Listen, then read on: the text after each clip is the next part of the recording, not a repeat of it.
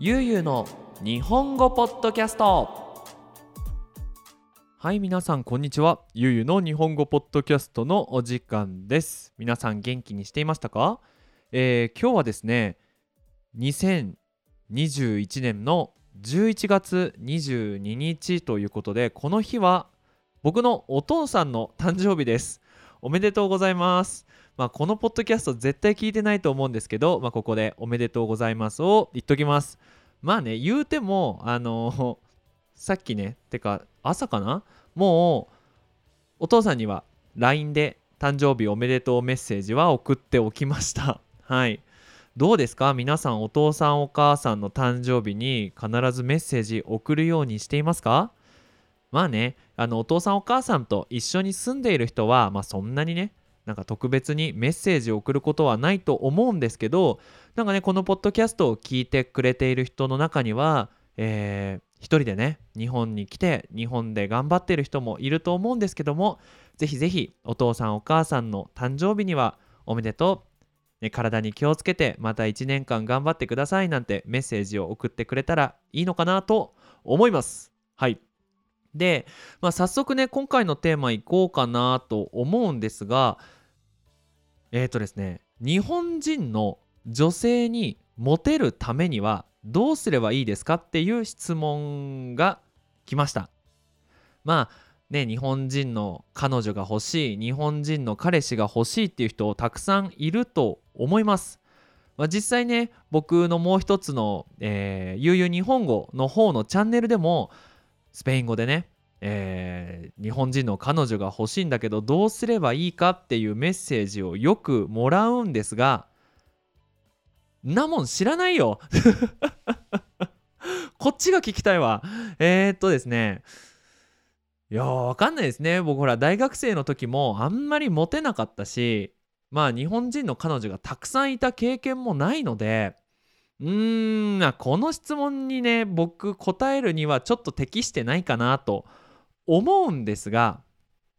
まあ皆さん考えてみてくださいよ。皆さんの国で彼女を作るためにはどうすればいいですか？これをすれば100%彼女できるよみたいなアドバイスが欲しいですって私が皆さんに聞いたらどう答えます？いやそりゃ人によって違うだろうってなりません？もしこの国の人はこれを100%やったら彼氏になる彼女になるってなったらもうそれ人間じゃなくてロボットですよね。まあただねただそんなこと言ったらユうスケ冷たいなと。なんだよそんな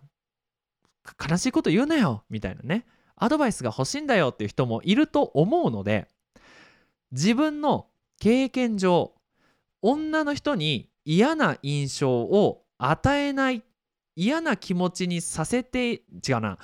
嫌な気持ちにさせないように僕が気をつけていること。これならお話しすることができると思うので、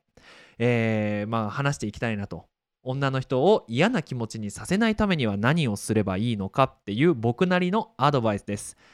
これを聞いてくれているね、えー、女性の方女の人の方はああ、ゆうすけ分かってるねとか、いや、ゆうすけそれ全然違うよっていうのも、このポッドキャストが YouTube に上がった時に、えー、コメントで書いてくれると嬉しいなと思っております。それでは始めていきましょう。よろしくお願いします。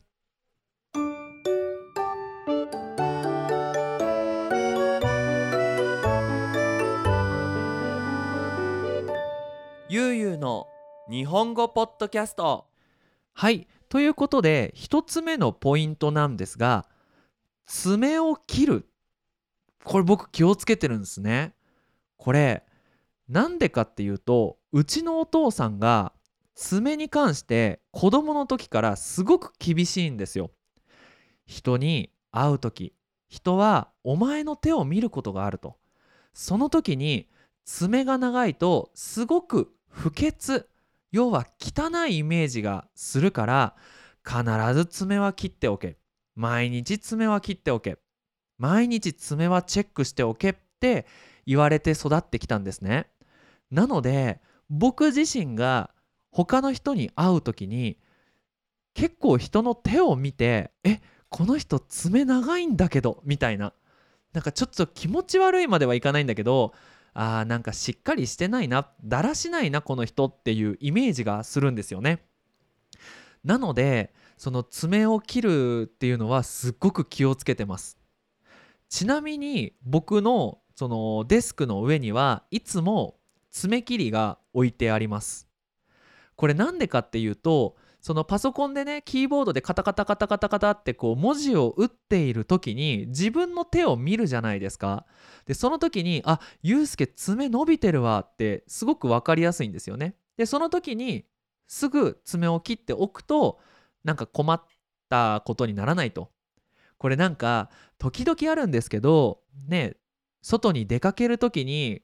爪が長い状態で外に出かけるとその時ずっとなんか恥ずかしい気持ちとかなんか気持ち悪い気持ちで気持ち悪い気持ち？であの出かけなきゃいけないので必ずねキーボードとキーボードじゃないその皆さんが勉強する机の上に爪切りを一つ置いておくといいかなって思うのと車を運転する人は車の中にも一つ爪切りを置いとくといいですよ。で運転してる時にあ爪長いって結構気づくんですよ。で、まあ、これをすることによって、まあ、どれぐらいね女の人にと女の人にいい印象を与えられるかはわからないけどまあね一人の人間としてやっぱ爪を切るっていうのは、ね、病気にならないようにとかね、えー相手をねこう、まあ、触るって言い方あれですけど爪でね引っかいて相手をこう怪我させないようにっていうするね身だしなみの一つなんではないでしょうかと思っております。はい。2つ目なんですが出かける前に鏡を見るっていうことですね。これねまあもう僕ニディアさんとね奥さんとずっと生活しているのでこうなんだろうお互い別の場所にいてどこかで待ち合わせてデートをするっていうことはあんまりないんですけどでも出かける前にちょっとトイレに行って鏡で自分の顔を見てから出かけるようにはしています。これさ自分の顔って一回出かけたら帰ってくるまで見ないけどでもねデートをする相手はずっとその顔を見て一日なら一日デートをするわけじゃないですか。でもしねこう歯が汚いとかなんか鼻が汚れてるとかそういうのって自分では気にしなくてもそのデートをする相手はもうずっとそれが気になって気になってしょうがない中ずっとデートをし続けなきゃいけないってちょっとかわいそうですよね。なので、まあ、鏡を見て大丈夫かなっていう風にいい顔してるかなとか顔汚くないかなとかちゃんと歯磨けてるかなっていうのはチェックして出かけたらこれは多分日本人でもどこの国の人でも関係なくいい印象が与えられるんじゃないかなと思っています。でちなみにそのねなんか日本人との初デート初めてデートをするとすごく緊張するっていう人はね表情の作り方？ニコってこう鏡の前で笑ってみるとかさ。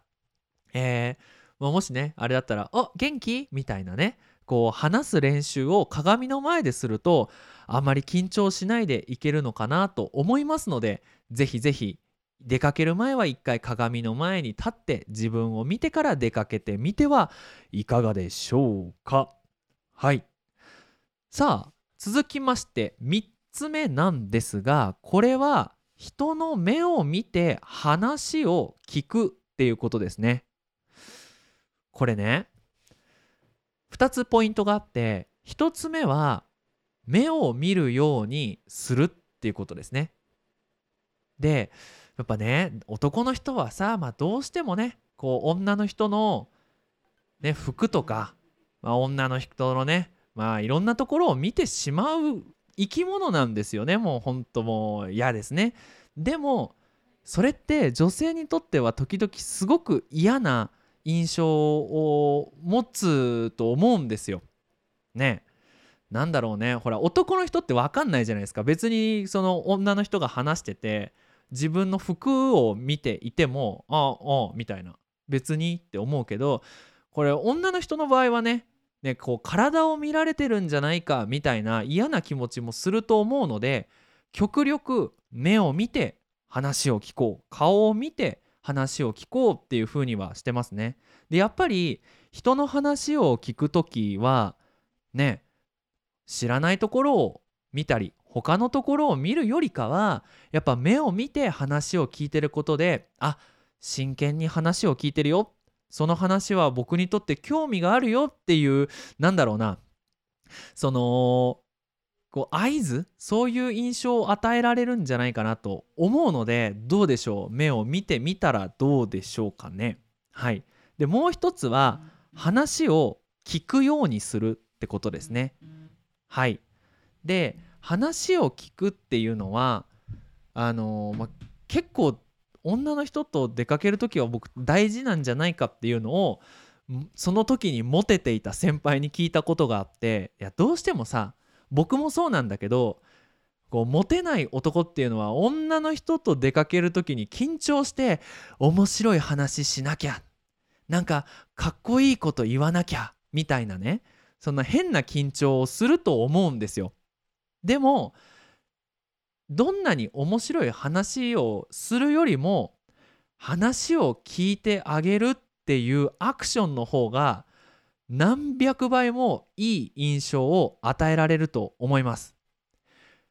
っていうのはやっぱ話ができる人よりも話を聞いてくれている人の方があなんだろう僕を大切にしてくれてるなとか私を大切にしてくれてるなっていう印象がをも持てるんじゃないかなって思うんですよ。どうですかね？なんか僕は誰かと出かけた時にその人がうわーって面白い話、まあ、いろんな話をずっとしてくれてると。ただそのレストランに行った時に2時間なら2時間ずっと話を僕は聞いていてなんか俺話できなかったなって思うとえこのデートって俺じゃなくてもよくない？っ思っちゃうかなと思うんですよ。どうですかね？でこれが逆に「えゆうすけくんって何が好きなの?」とか「えゆうすけくんってどういう風に考えてるの?」っていうのをたくさん聞いてくれてると「あ何？僕に興味あるの？嬉しい!」って思えるかなと思うのでどうですかね？皆さんぜひぜひその次デートに行く時は意識して頭の中でこうもう一人の自分にこう話しかけるように「ゆうすけ話聞きな」「ゆうすけ話聞くんだぞ」「話しすぎるなよ」って言いながらこうデートに行くとうまくいくんじゃないかなと思います。はい。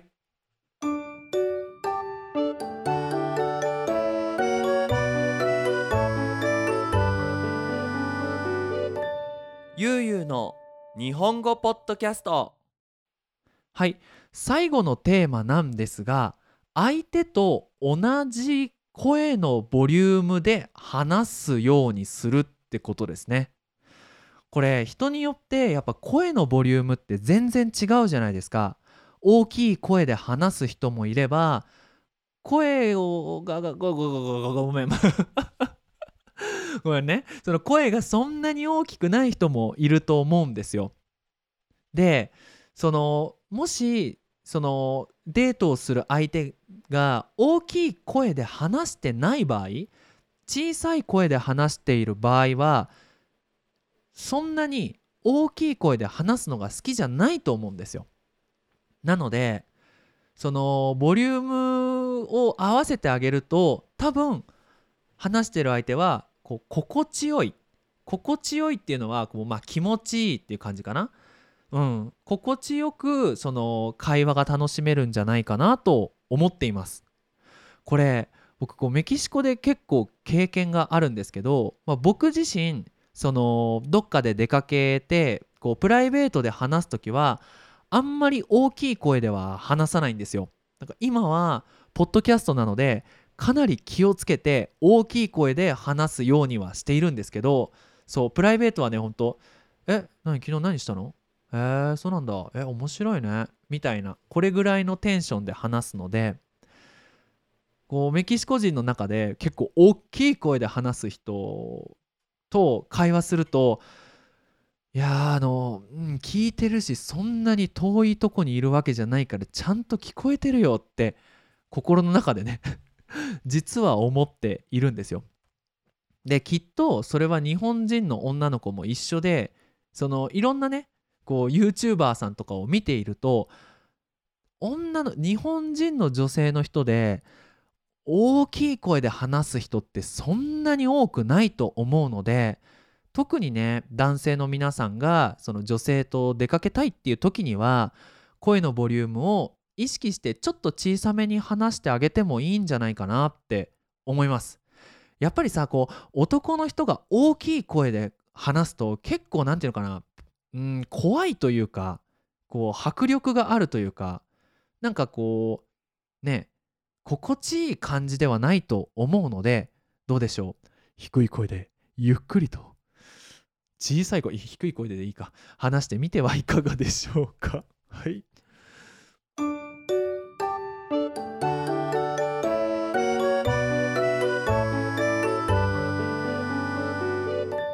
ゆうゆうの日本語ポッドキャストはい最後になるんですが、まあ、ここまでね皆さんいろいろね気をつけた方がいいですよとは言ってはきたんですけど最終的な結論として誰かにモテるために無理に自分を変える必要はないんじゃないかなって思うんですよ。僕もねやっぱ大学生の時に彼女が欲しいモテたい。女の子に「わあユうスケかっこいい」って言われたいってね思っていたので、えー、なんだろうなこうおしゃれな店をさ頑張って探したりさそのなんかおしゃれな服とかこう日本で人気のあるブランドの服を頑張って買ってみるとかさやってはいたんですけど結局まあ今32歳になってまあ、ニディアさんというね奥さんと一緒に生活をしていく中で一番いいのは本物っていうかそんなにねこう飾らない自分って言うんですけどその無理をして変えない自分でもその好きだと一緒にいたいって言ってくれる人と彼氏彼女になるっていうのが一番幸せなんじゃないかなって思うんですよ。例えば僕だったらアニメが好きでビールが好きで家でゴロゴロするのが好きで美味しい料理を食べるのが好きっていう自分を誰かにモテるために変える必要はないと思うんですよ。やっぱねこう男女の関係とかさ彼氏彼女の関係っていうのはもうずっと長く続くものだから例えば本当はアニメが好きなんだけどそのね恋人になりたいからアニメが好きなことを隠してあ俺ドラマ好きだよ。えネットフリックスのゲームオブスローンズとか大好き？みたいな嘘をついてまでモテる必要はないと思う。だってその後絶対苦しいもん。うん。なのであの無理をしないで自分の好きなものが合う人を探す努力をしてみてはいかがでしょうか。はい。どうだろうね。まあこうやってね僕がこのね男女その ね日本人の女性じゃねえや。まあ女性一般的にね悪い印象を与えないようにするためにはどうすればいいかっていうゆうゆう恋愛アドバイスをやってみたんですけどどうですかね。あのさっきもこのねポッドキャストのオープニングでも話したんですけど、えー、女性の皆さんはいや、ゆうすけ素晴らしいと。いや、ゆうすけは何でも知ってるねと。コメントで書いてくれたら、僕は嬉しくてよく眠れると思います。はい。ということで、ゆうゆう日本語では引き続きテーマの募集をしています。えー、こんなテーマについて話してほしい、こんな話が聞きたいということがありましたら、ぜひぜひ、えー、YouTube のコメント欄、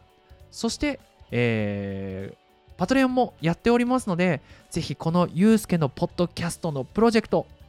お手伝いしたいですっていう人がいましたら、ぜひぜひパトレンの方で、えー、僕のプロジェクト応援してくれたら嬉しいです。